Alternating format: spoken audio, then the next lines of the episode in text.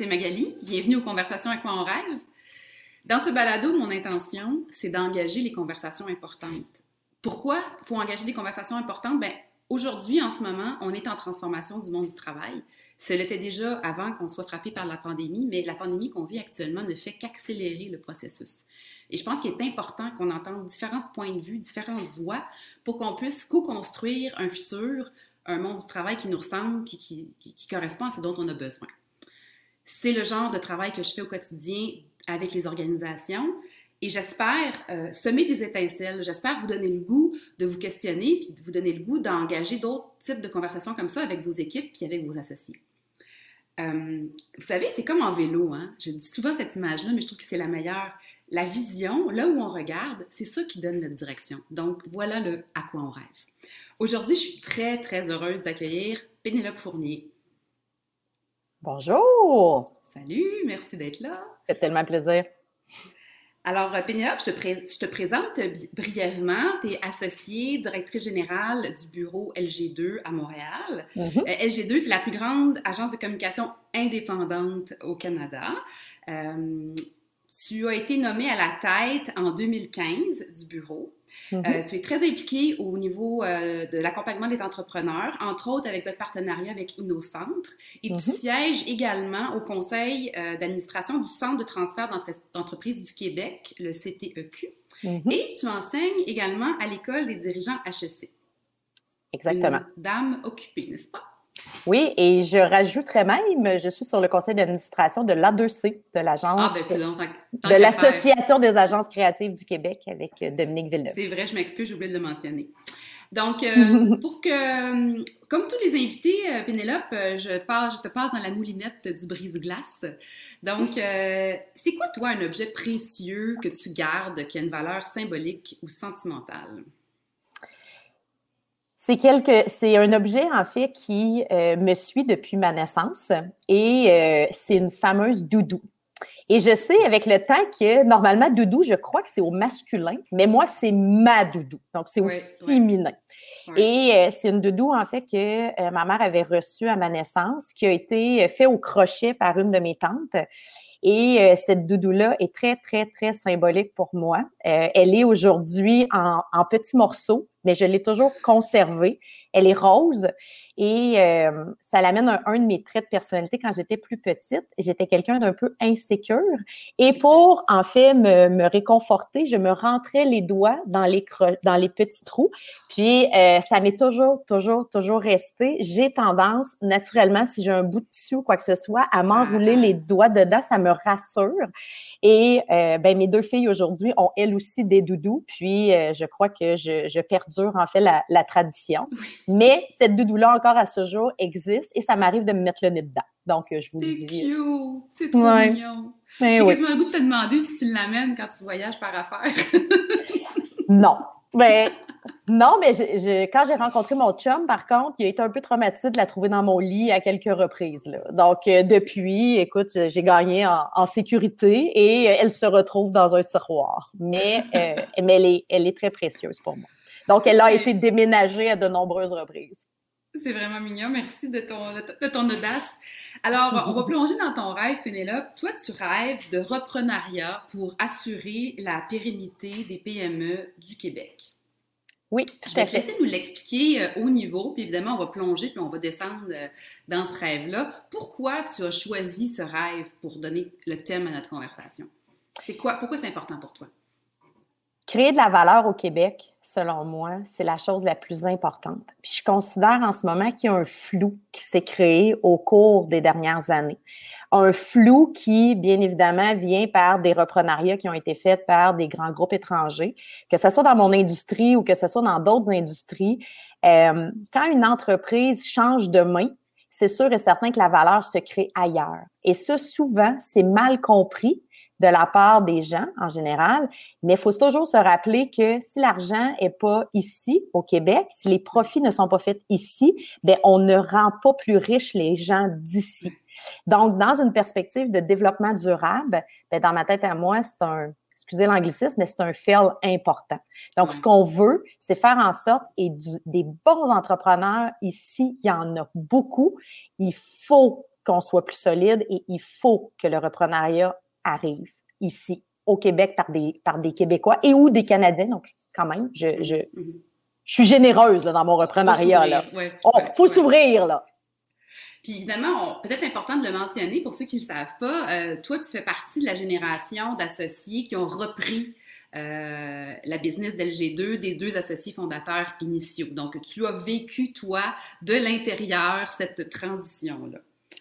Euh, pourquoi tu dis que, tu m'as dit précédemment que c'était particulièrement quelque chose qui était important et crucial par rapport à notre économie au Québec? C'est quoi la situation du Québec par rapport au PME et par rapport au reprenariat que tu, que tu voudrais nous, nous qu'on mette la table, pour qu'on comprenne en quoi c'est si important?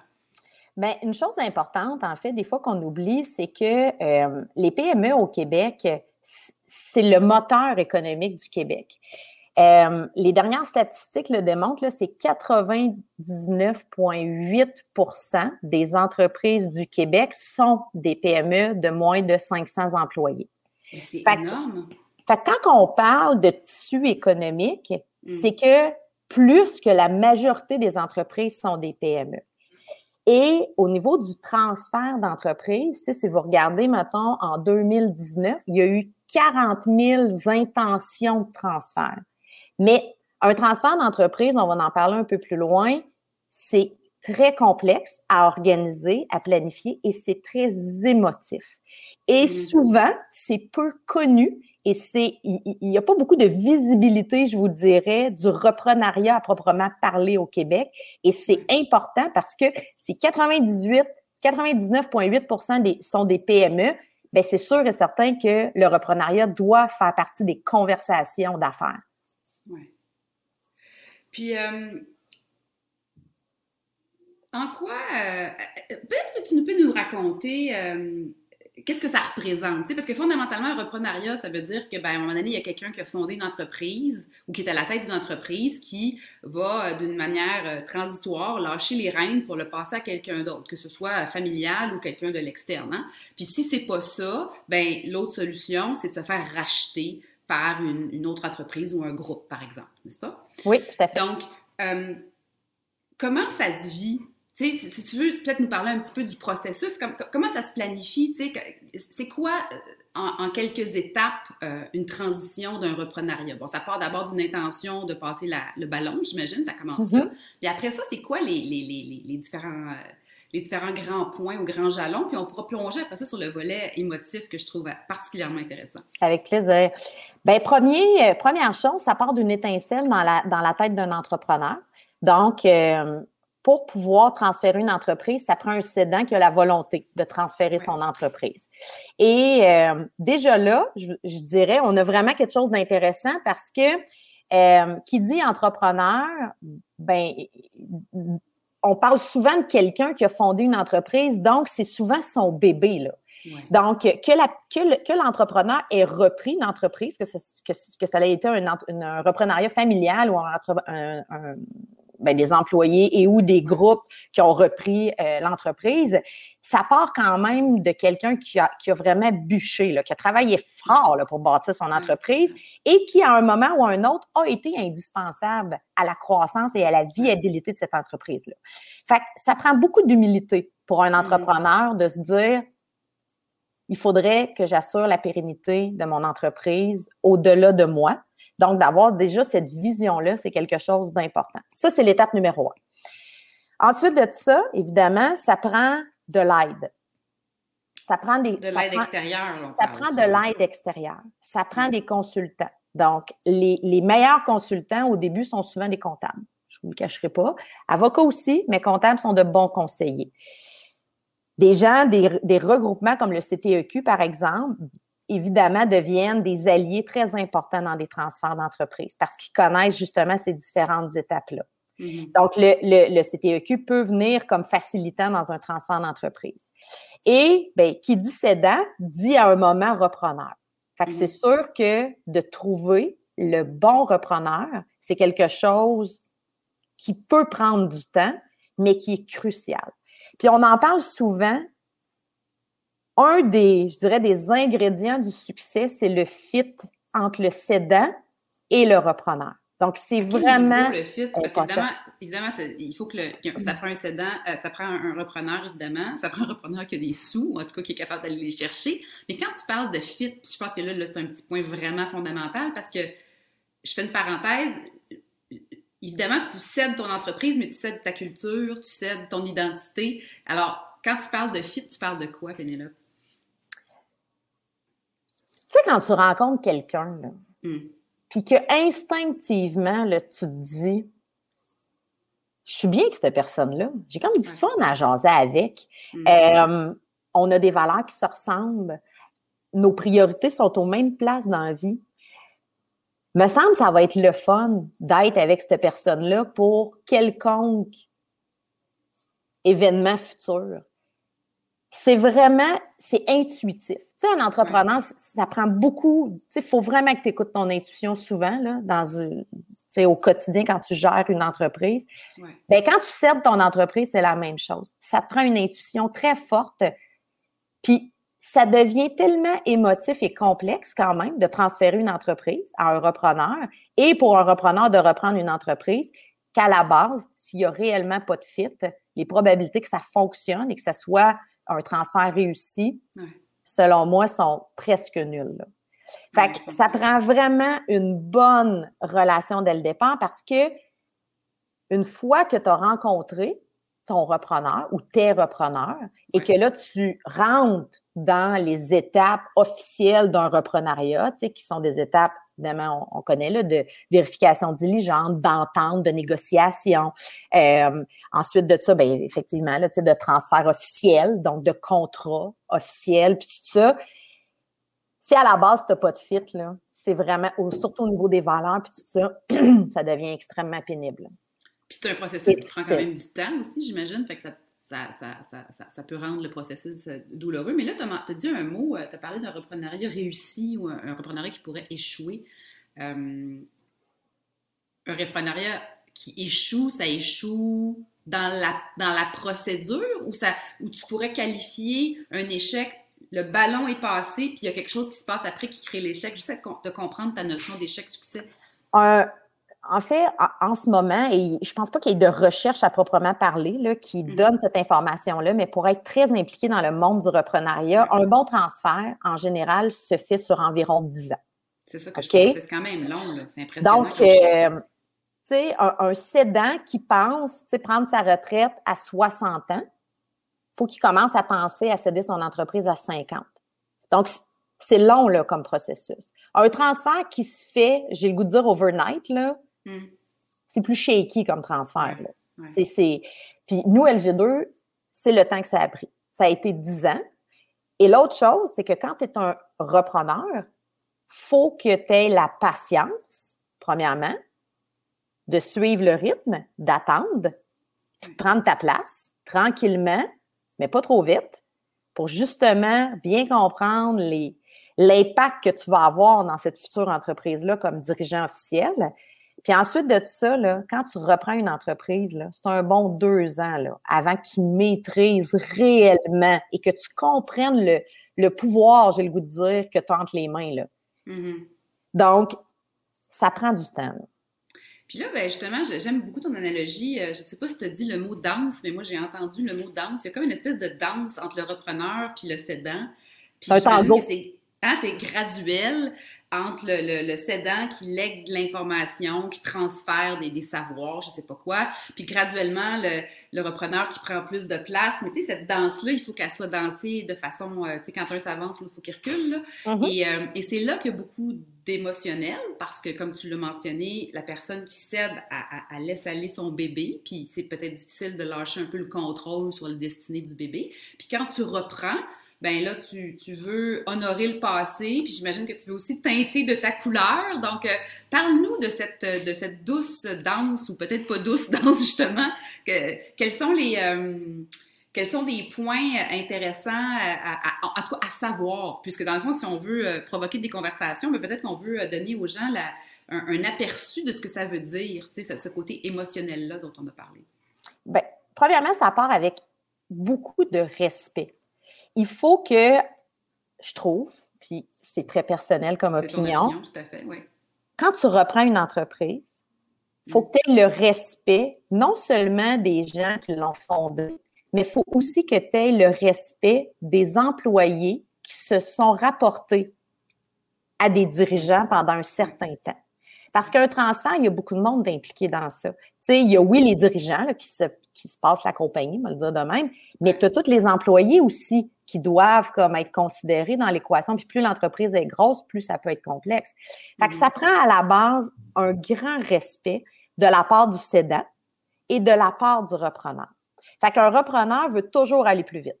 C'est sûr et certain. Tu, sais, tu le disais, euh, un mindset de cédant, pendant quelques années, c'est normal, il a fait valoriser la compagnie. Donc, lui, il, est dans, il était, les, les, les cédants sont toujours dans un mindset de je vais vendre mon entreprise, donc je dois la valoriser. Donc, mm. souvent, ça va être des périodes dans lesquelles ils vont moins investir, ils vont moins, ils vont moins générer de dépenses.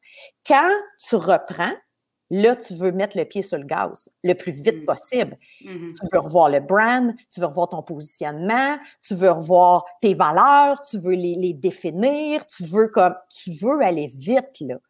Et tu veux croître. Fait que il y en a un qui veut valoriser, l'autre il veut croître, donc il veut prendre des risques. Fait que mm-hmm. tu as vraiment déjà en partant là, par définition d'intention, tu as déjà un clash important là.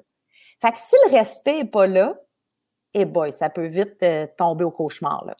Et autant que ce soit, encore une fois, là, euh, un transfert à des employés, un transfert à des repreneurs externes et ou familial, je dirais, là, familial ou pas, tout devient familial.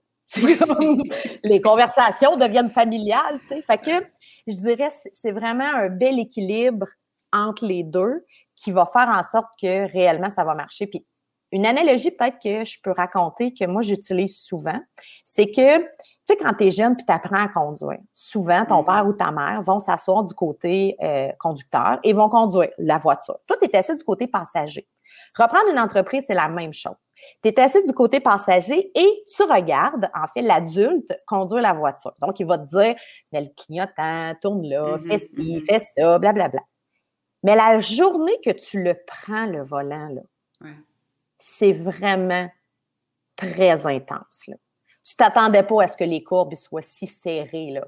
Puis la première, les premières, les premiers problèmes, je vais vous dire, les premiers défis auxquels tu fais face, au début, tu es un peu tout seul là, avec toi-même. sont là les cédants, puis nous, on a été chanceux, pour vrai, ils ont été hyper présents. Là. Mais faut que tu montres que tu es capable. Là. Tu sais, tu peux pas les appeler à, toutes les deux minutes. Là. Et hey, boy, allô la courbe. Puis là, ça prend un petit deux ans avant que tu te comme Bouhou! C'est passé. Puis là, on a compris qu'il y a un contexte au Québec où il y a particulièrement, ben pas particulièrement, il y a énormément de PME. Mm-hmm. Euh, et j'ai cru comprendre qu'on arrive à un moment où ces PME-là sont beaucoup encore, il y a encore une grosse proportion qui sont aux mains des boomers. Donc, on est comme probablement dans un tournant assez important.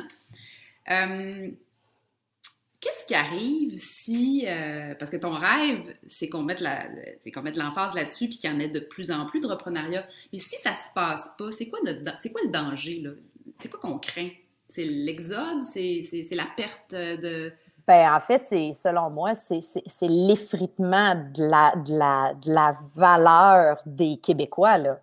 C'est parce que si les profits partent ailleurs, ça va être extrêmement difficile de bâtir le Québec et même le Canada de demain. Là. Mm-hmm. Donc, il faut toujours être conscient, une entreprise, malgré le fait qu'elle génère des emplois, qui, c'est quelque chose de très important, mais l'équilibre est important entre les deux parce que sinon, ben, selon moi, c'est que ça va énormément affecter notre capacité économique. Donc, de prendre des bonnes décisions, d'investir dans nos infrastructures, de justement faire comme de créer des grandes choses ici au Québec, bien, ça va devenir de plus en plus difficile parce que l'argent va s'en aller ailleurs. Donc, dans notre tissu économique, c'est important. En fait, les deux sont importants. Tu sais, les entreprises de l'extérieur qui viennent investir au Québec, c'est très important. Mais de conserver nos entreprises d'ici dans des mains de Québécois, c'est crucial pour notre avenir. Là. Évidemment, on a compris que si on est un, entrepreneur, le chemin facile, c'est certainement pas de prendre ce chemin-là. Le chemin facile, tu vends, merci, bonsoir. Euh, donc, je suis en train de me dire, j'ai la perception que ceux qui choisissent la voie du reprenariat, ben, il faut qu'ils soient alignés avec ce que tu viens de dire. Puis il faut qu'en quelque part, il y ait une espèce de souci du bien commun du Québec. Là. Tu sais, c'est comme tu t'embarques dans un processus qui est beaucoup plus exigeant, mais que j'imagine en même temps peut être extrêmement gratifiant. Tu sais, je pense à, l'effet de de, de, voir passer le ballon à une autre génération d'associés, de les avoir accompagnés, de voir que l'entreprise LG2 est restée une entité québécoise. Les, les fondateurs initiaux, là, j'imagine qu'ils sont contents quand ils regardent ça, là, ils doivent se sentir satisfaits. Donc, c'est un chemin plus difficile, mais c'est un chemin qui, qui, qui, qui, a ses bénéfices. Sauf que si tu es complètement égoïste et que tu penses juste à ton portefeuille, c'est probablement pas le premier réflexe, n'est-ce pas? Définitivement. Moi, je vous le dis, là, ça prend, euh, tu sais, nous, les fondateurs, avaient cette vision-là d'un Québec fort, d'un Canada fort, euh, et surtout, euh, je, je, je, répète ces mots-là qui sont tellement importants, mais de création de valeur d'ici, là. Puis il y avait aussi dans leurs intentions quelque chose de très noble qui était de redonner aussi au suivant. Fait qu'il mm. faut, oui, il faut que tu sois plus grand que ton présent, en fait. Et c'est vraiment, puis, tu sais, je, je, je, fais une mini parenthèse très importante. Quand nos fondateurs ont pris cette décision-là, là, nos grands joyaux québécois se vendaient à des intérêts étrangers à tous les jours. Là. Je veux dire, tu sais, on pense à un cossette qui a été vendu, je veux dire, on pense, euh, on pense à un taxi qui a été vendu, on pense à un boss qui a été vendu, on pense à un Sidley qui un peu plus tard a été vendu à des intérêts étrangers. C'était toutes des magnifiques business québécoises et canadiennes mm. qui sont passées à des mains d'étrangers. Puis oui, ils continuent à générer des emplois ici, mais les profits, ils repartent partout dans le monde. Ils restent pas ici. Puis nos fondateurs, eux, ont eu une vision plus grande que ça. Puis probablement qu'ils ont laissé de l'argent sur la table pour faire arriver cette, cette volonté-là qu'il y avait, d'investir puis de garder ça ici. Puis il y avait aussi une volonté un peu de justement redonner à ceux qui les avaient aidés à faire grandir cette entreprise-là. Puis ça, moi, je trouve ça incroyablement inspirant et noble. Et je considère que quand tu es un entrepreneur, ça devrait faire partie de tes préoccupations. Tu devrais penser plus grand que toi. De toute façon, les millions, mettons que ces, différents entrepreneurs-là ont vendu leur entreprise, ils pourront probablement même pas toutes les utiliser dans leur vie. Là. Mm. Fait qu'à un moment donné, je trouve qu'il faut que tu sois justement plus grand que grand, puis que tu te donnes cette mission-là. Mais tu as tout à fait raison. Ça part de, de, personnes qui ont vraiment le cœur plus grand que le portefeuille. le, fameux souci du bien commun, c'est comme ça que je l'ai nommé. Puis, j'imagine aussi que euh, il y a quelque chose d'ultra positif aussi d'un point de vue. Euh, tu sais, euh, toi, tu fais partie des. Au début, vous étiez 17, hein, c'est ça? Oui, on a repris 17. Mais vous étiez si je ne me trompe pas, tous des employés d'LG2, n'est-ce pas? Oui, 100 Y a-t-il quelque chose de pas plus mobilisant puis d'encourageant de savoir si on était dans cette espèce de dynamique-là? Mettons qu'au Québec, on avait ça dans le, dans le sang, de viser les reprenariats puis ça. De savoir qu'un jour, la business pour laquelle tu travailles, tu pourrais éventuellement la racheter, tu pourrais éventuellement continuer à la faire grandir. Tu sais, c'est un autre sujet, là, mais la rétention, la mobilisation, l'engagement, on est bien soucieux de ça. Euh, le désir d'avoir du sens dans son travail, on le sait que c'est de plus en plus présent chez les, chez, les salariés. Donc, savoir que tu contribues à une business que peut-être même tu pourrais éventuellement racheter, my God, c'est d'une puissance incroyable. J'imagine même que ceux qui ne sont pas devenus associés, mais qui sont restés, c'est une grande fierté que ça reste dans la gang, tu sais, contrairement à, d'autres. Mais là, je viens d'aborder, je viens, de faire, j'ouvre une porte là, dans mon esprit. Comment tu arrives à. J'imagine que c'est un défi que le cédant, il laisse la place à l'autre, puis que ceux qui reprennent soient aussi crédibles aux yeux du reste de l'équipe. Hein? Parce que toi, tu as déjà été une, partie prenante, on était employés, toi puis moi, puis là, tout d'un coup, je deviens une des associées ou on devient les associés, puis là, tout d'un coup, le, rapport de, pouvoir change et compagnie. Euh, J'imagine que le cédant a aussi des choses à faire. Il doit y avoir des, des éléments qui contribuent à faciliter cette passation-là. Parce que c'est bien beau au Rennes, mais encore faut-il avoir la crédibilité des, des parties prenantes, que ce soit les partenaires, les employés ou, peu importe. Là. Ben, j'ai goût de dire, c'est pour ça que ça prend 10 ans pour que ça soit bien fait. c'est ça. C'est une question de temps. Euh, puis c'est vrai ce que tu dis, ça ne se fait pas en 24 heures. ça prend du temps. Puis, euh, ça prend de la patience, de part et d'autre. Puis, tu sais, jamais je vais me cacher en disant que j'aurais pas, j'aurais aimé ça que ça se passe plus vite, mais ça aurait été mm. une bien mauvaise idée. Donc, le, le, c'est là où la patience fait foi de tout. Parce que c'est pas vrai, c'est, ton point est juste, c'est pas vrai que en deux minutes et demie, les gens vont adhérer à ton, à ton leadership en tant que repreneur. Ça se mm. fait tranquillement.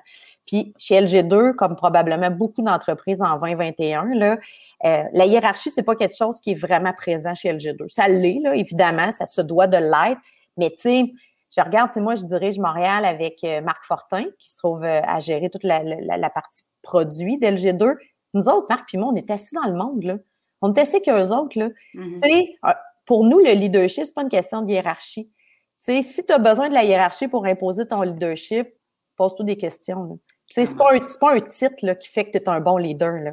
Puis ça, les gens, ils adhèrent à ça. Puis une chose qui est fascinante d'être 17 associés, premièrement, c'est que les 17 associés ne sont pas tous des dirigeants. C'est pas parce que tu es un associé que tu es un dirigeant. Donc, ça, c'est important parce qu'on a des grands experts parmi nos associés qui ne dirigent pas la compagnie. Puis, il y a un respect tranquillement qui s'établit. Puis ça, c'est important. Puis la clé, c'est d'avoir le bon monde autour de la table.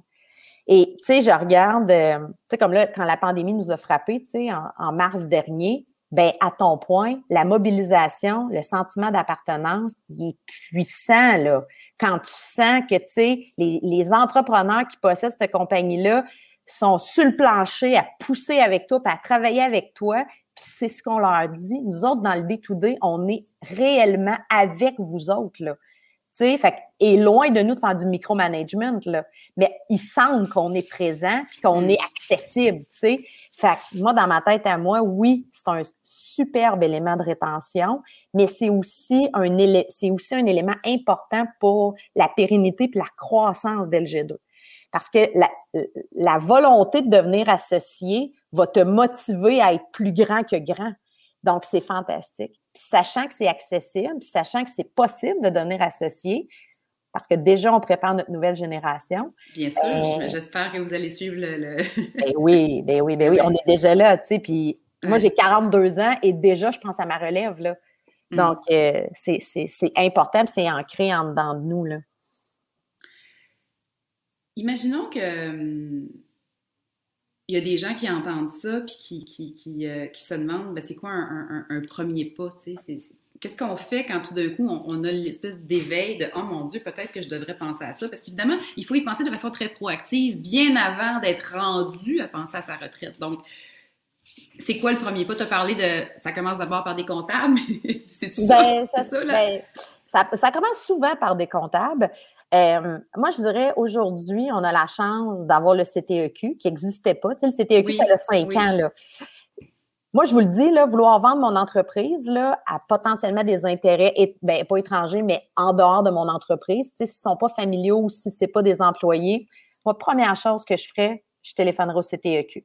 Donc, euh, ils ont des conseillers qui sont là pour justement accompagner et ou des cédants et ou des repreneurs parce que les repreneurs aussi, c'est important.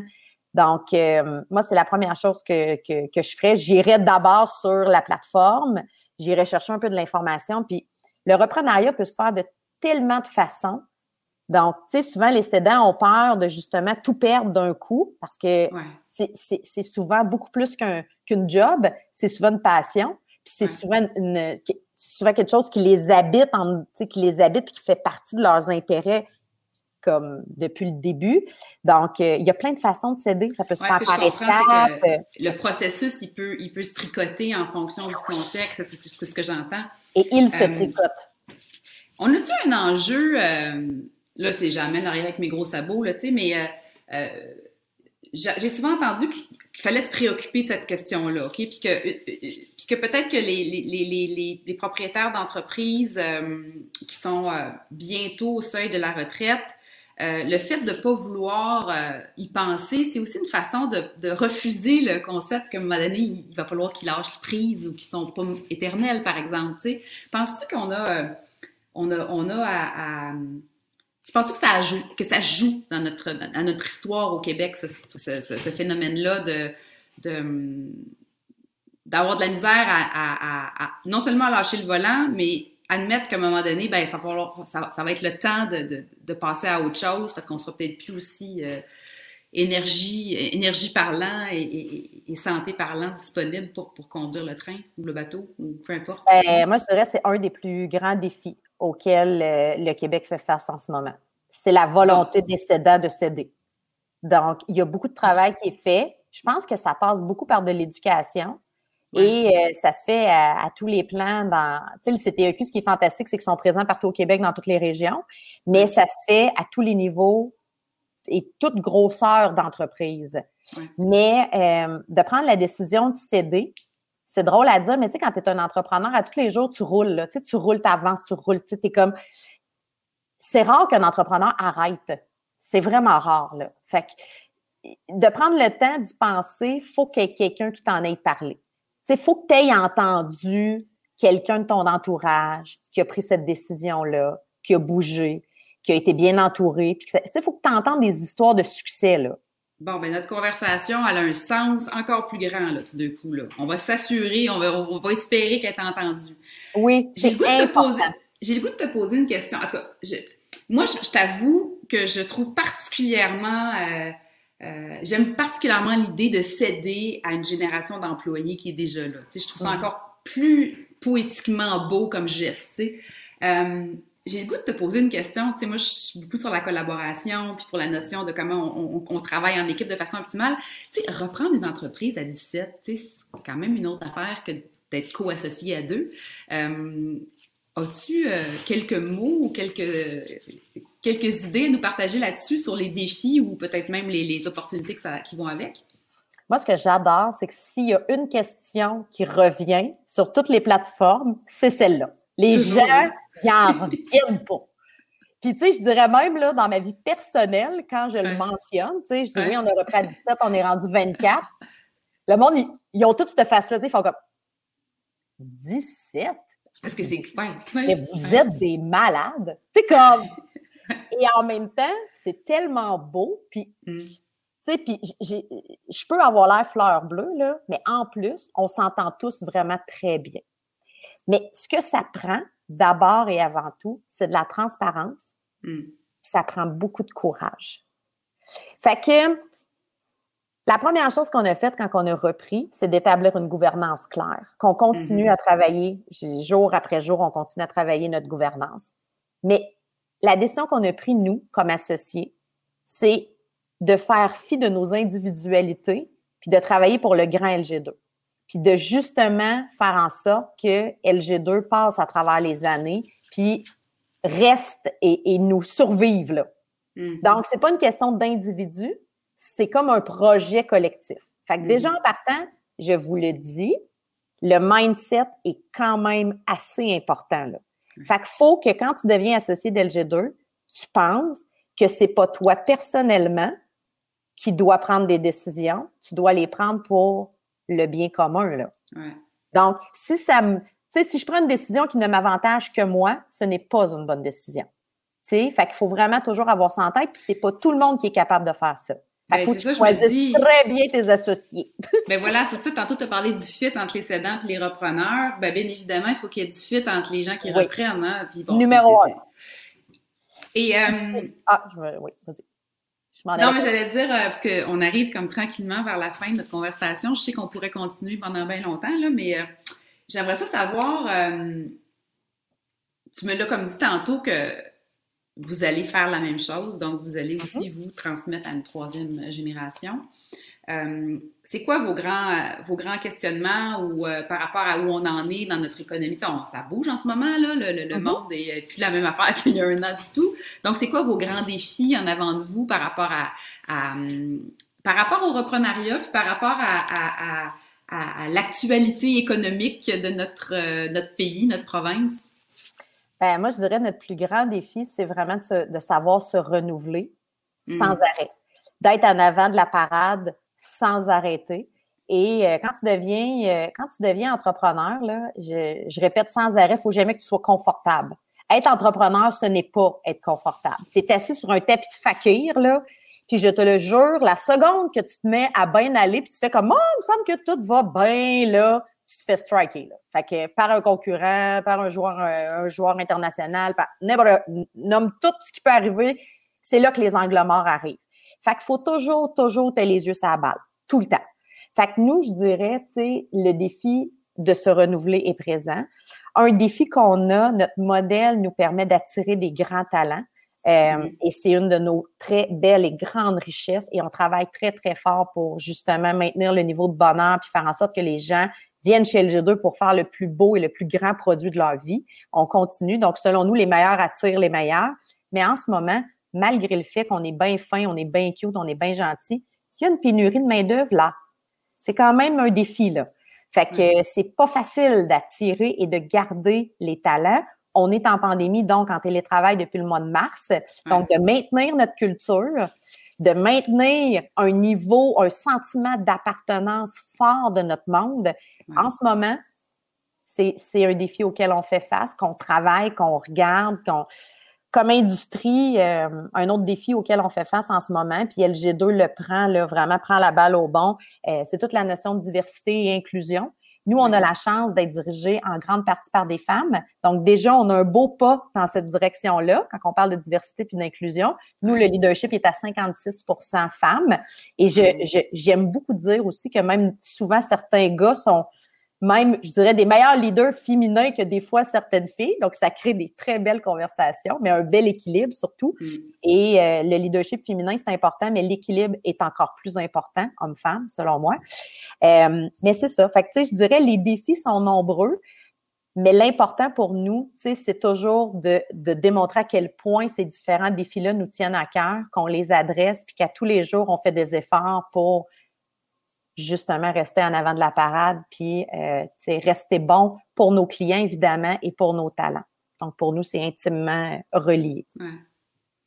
J'aime beaucoup ton analogie du tapis de fakir, ça va rester. Peut-être même que ça va être ça ta citation, Pénélope. être un entrepreneur, c'est accepter que tu es assis sur un tapis de fakir.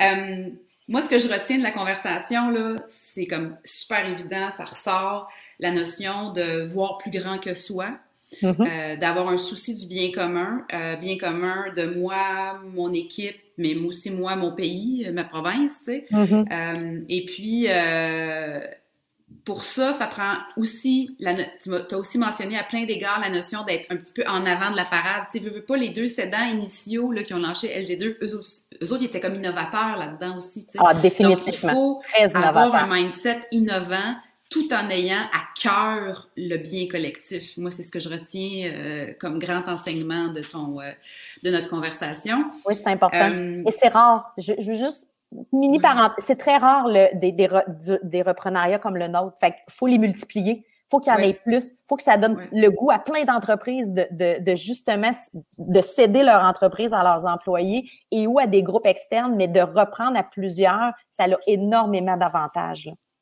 Ben, en tout cas, ça va dans la, toute la, grande lignée de la co-création, la, la, collaboration, l'intelligence collective. Je veux dire, c'est, ça fit avec les nouvelles mm. pensées puis les nouveaux modèles.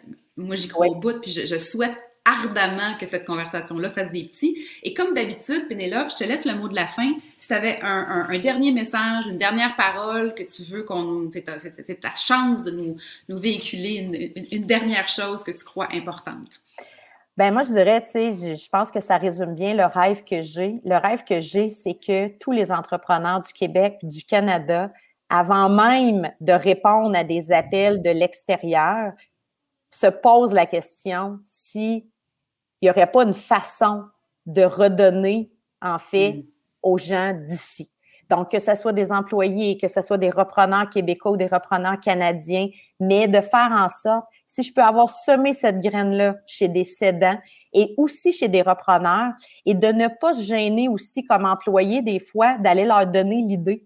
Aller mm-hmm. cogner à la porte. Moi, je l'ai dit rapidement là, au fondateur, moi, ça m'intéresse d'être une entrepreneur au début, puis de devenir une, une entrepreneur. Je la veux, moi, cette entreprise-là, un jour dans ma vie, ben, de le dire, parce qu'il n'y a pas personne qui va le deviner. Dites-le. J'aime beaucoup ce conseil-là. Merci beaucoup, beaucoup de ta générosité, de ton enthousiasme. Bravo pour votre beau projet. Euh, bonne, bonne suite à la troisième génération. Et euh, ben, évidemment, si on est curieux, on peut aller voir le site d'LG2. C'est quoi l'adresse? LG2.com. LG2.com. Et puis, euh, je vous rappelle que ces conversations, celles de Pénélope, mais également toutes les autres conversations sont disponibles en format audio sur Spotify, iTunes et Google. Et si vous êtes curieux, curieuse d'entendre les conversations précédentes, elles se trouvent sur balado.magalieco.com. Merci beaucoup, Pénélope. Et puis, Merci euh, bonne à toi, Magali. Merci énormément. Bonne journée. Plaisir.